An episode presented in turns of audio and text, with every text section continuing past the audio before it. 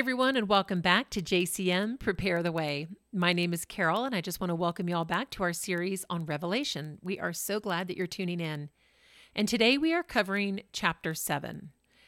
You know, chapter 7 is interesting. It is one of those interludes we discussed in the last episode, and it takes place between the sixth seal at the end of chapter 6 and the seventh seal, which is found in the beginning of chapter 8. So in chapter seven, you have this uh, time where it kind of darts away onto another topic. And what it does is it mentions two groups of people in this chapter, two groups of people in two very distinct places. The first group is a limited number of Jews protected on the earth. And then the second group is an uncountable number of Christians who are protected in heaven. So, what we're going to do is we're going to break this chapter up into two parts. And today we are just going to talk about the first group, this group of Jewish people who are protected on earth. And it is called the, hun- people refer to them as the 144,000. So when you hear someone talk about a, the 144,000, this is where and what they are talking about. So I'm going to read the whole chapter of chapter 7 in this episode. We will not read it in the second episode. So I'm going to go ahead and read that first. After these things, I saw four angels standing at the four corners of the earth, holding the four winds of the earth, that the wind should not blow on the earth, on the sea, or on any tree. Then I saw another angel ascending from the east, having the seal of the living God. And he cried with a loud voice to the four angels to whom it was granted to harm the earth and the sea, saying, Do not harm the earth, the sea, or the trees, till we have sealed the servants of our God on their foreheads. And I heard the number of those who were sealed 144,000 of all the tribes of the children of Israel were sealed. Of the tribe of Judah, 12,000 were sealed. Of the tribe of Reuben, 12,000 were sealed. Of the tribe of Gad, 12,000 were sealed. Of the tribe of Asher, 12,000 were sealed. Of the tribe of Naphtali, 12,000 were sealed. Of the tribe of Manasseh, 12,000 were sealed. Of the tribe of Simeon, 12,000 were sealed. Of the tribe of Levi, 12,000 were sealed. Of the tribe of Issachar, 12,000 were sealed. Of the tribe of Zebulun, 12,000 were sealed. Of the tribe of Joseph, 12,000 were sealed. Of the tribe of Benjamin, 12,000 were sealed. After these things I looked, and behold, a great multitude which no one could number of all nations, tribes, peoples, and tongues, standing before the throne and before the Lamb, clothed with white robes, with palm branches in their hands, and crying out with a loud voice, saying, Salvation belongs to our God, who sits on the throne, and to the Lamb. All the angels stood around the throne, and the elders, and the four living creatures, and fell on their faces before the throne and worshipped God, saying, Amen.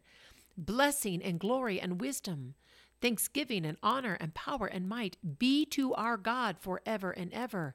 Amen. Then one of the elders answered, saying to me, Who are these arrayed in white robes, and where did they come from? And I said to him, Sir, you know.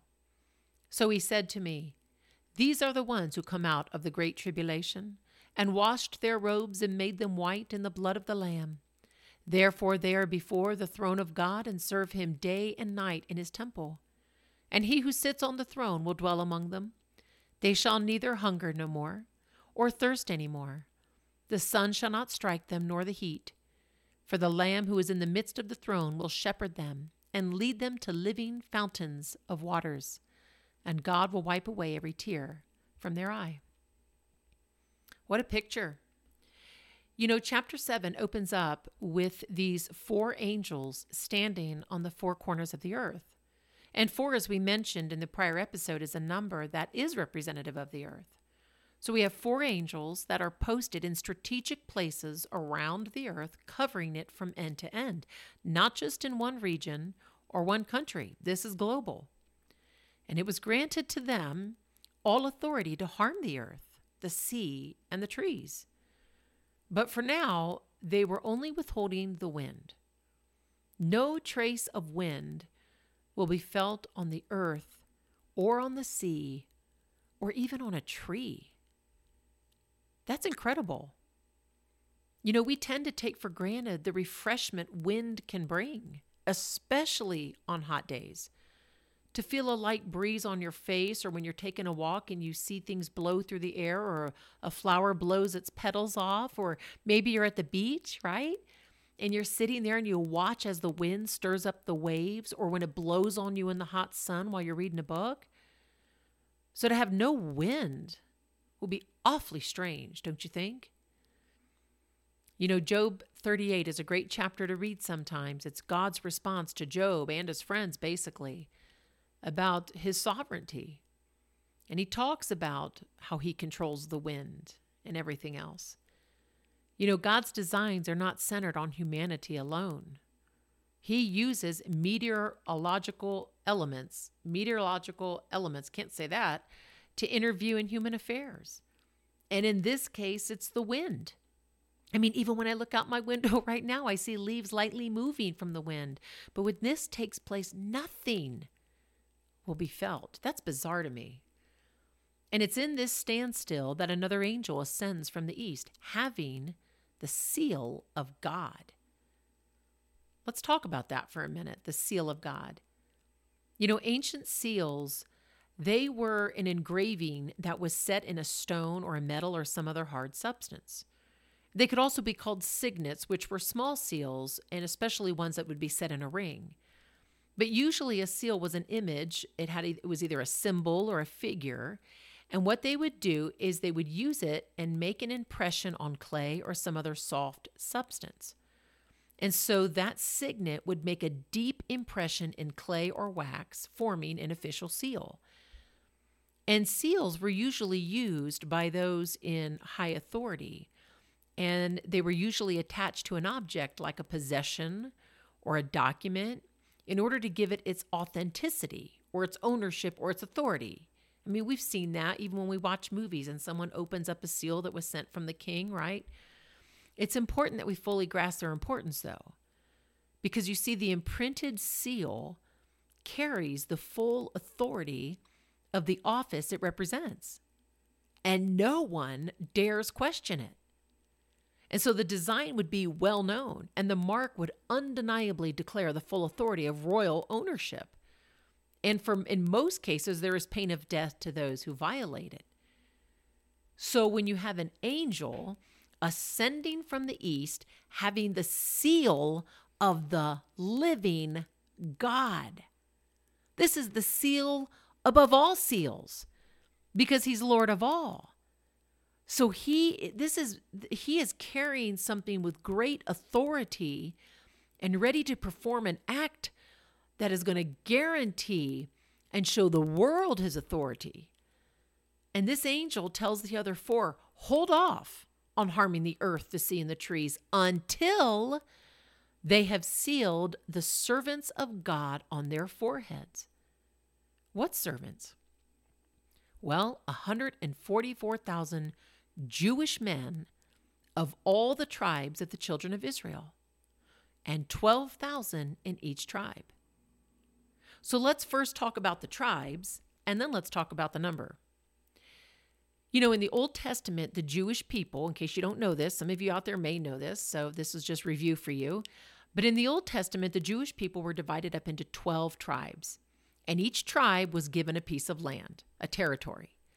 The northern part of Israel was called the Northern Kingdom, and 10 of the tribes resided in the Northern Kingdom, while the southern part of Israel was called the Southern Kingdom, and two of the tribes resided there the tribes of Judah and the tribes of Benjamin.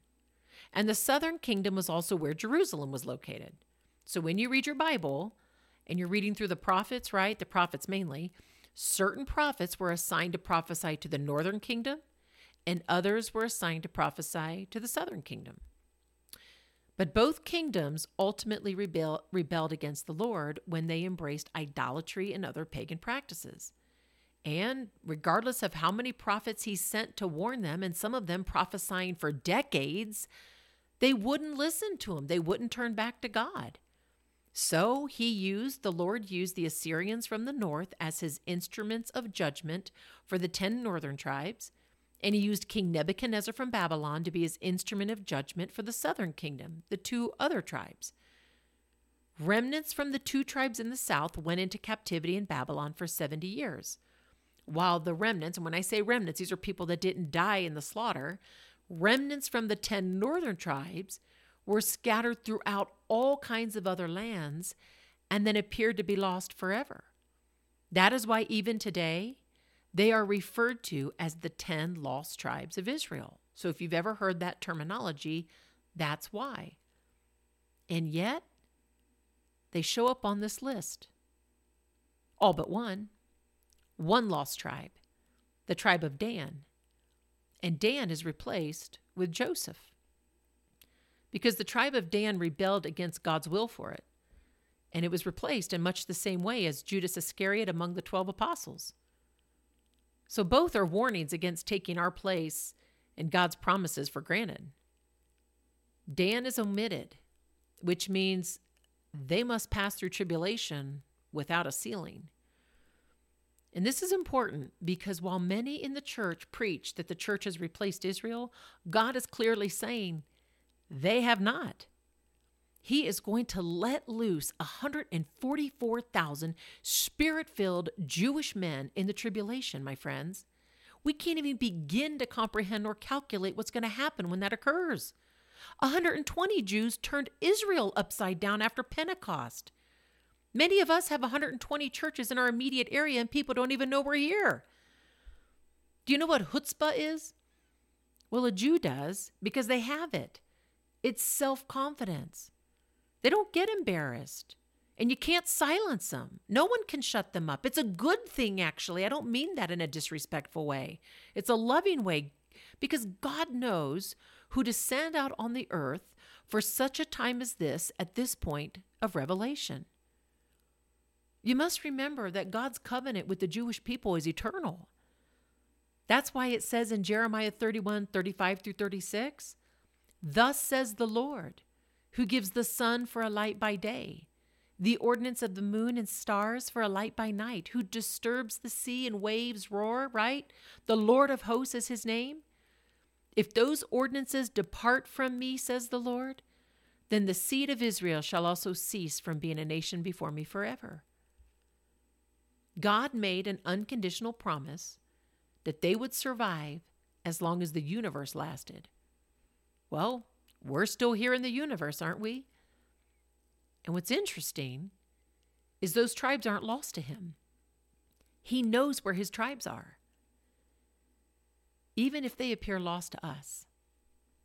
Hosea actually confirms this in chapter 5. You can read that. And so God has not rejected his people.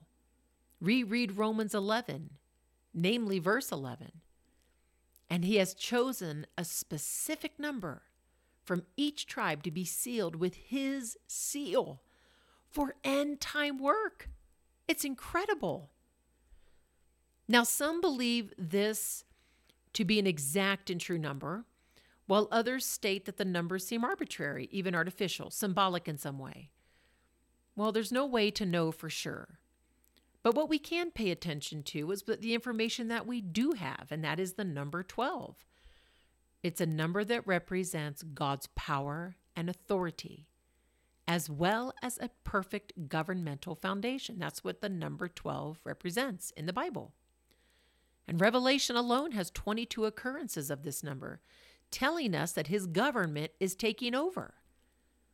His governmental foundation was with the 12 tribes of Israel in the Old Testament, right? And remember, Jesus is descended from the tribe of Judah, one of those tribes. But his governmental authority was also given to the 12 apostles after his ascension into heaven, which is why you will find both the names of the tribes and the names of the apostles in the New Jerusalem, which we'll cover later. So to mention 12,000 is emphasizing his government power and authority a thousand times over. That's where the emphasis is. However, Regarding this number, may I mention that when you observe all of God's dealings in Scripture, He is very precise in all of His measurements and all of His numbers. So I believe He's going to be exact in this. Switching over to Revelation 14:1 for a moment, which we will cover also in the future. It says something interesting. Then I looked and behold a lamb standing on Mount Zion and with him 144,000, having his father's name written on their foreheads. This is believed to be the same sealed 144,000 we've been talking about. And it appears we learn what's written on the seal the Father's name. Remember, the seal was usually attached to an object like a possession or a document in order to give it its authenticity, its ownership, or authority. It carries the full authority of the office it represents, and no one dares question it. Which means, my friends, these are marked men, marked by the angels when they put the seal on their foreheads. And when you read in intervening chapters, the Antichrist also places a seal on the forehead of every person that will accept it. So, in the end, I think every human being was going to have either one or two seals the seal of the Antichrist or the seal of God. We'll revisit these 144,000 again when we get to chapter 14, and we're going to continue sharing some interesting things on them. But what is clear in learning about this group is that it will be a very limited proportion of a nation that is now numbered in the millions. And the total will be equally divided among all the tribes, without favoring any. So, regardless if you believe the number to be accurate or not, the thing to pay attention to is that the number of young men mentioned in these tribes will be special and will be set apart by God for God, sealed with the seal of the King of all kings. It's astounding to think about. We'll continue part two, excuse me, with a second group of people mentioned a great multitude coming out of tribulation. Join us in that episode when we discuss the tribulation and the rapture of the saints. God bless you.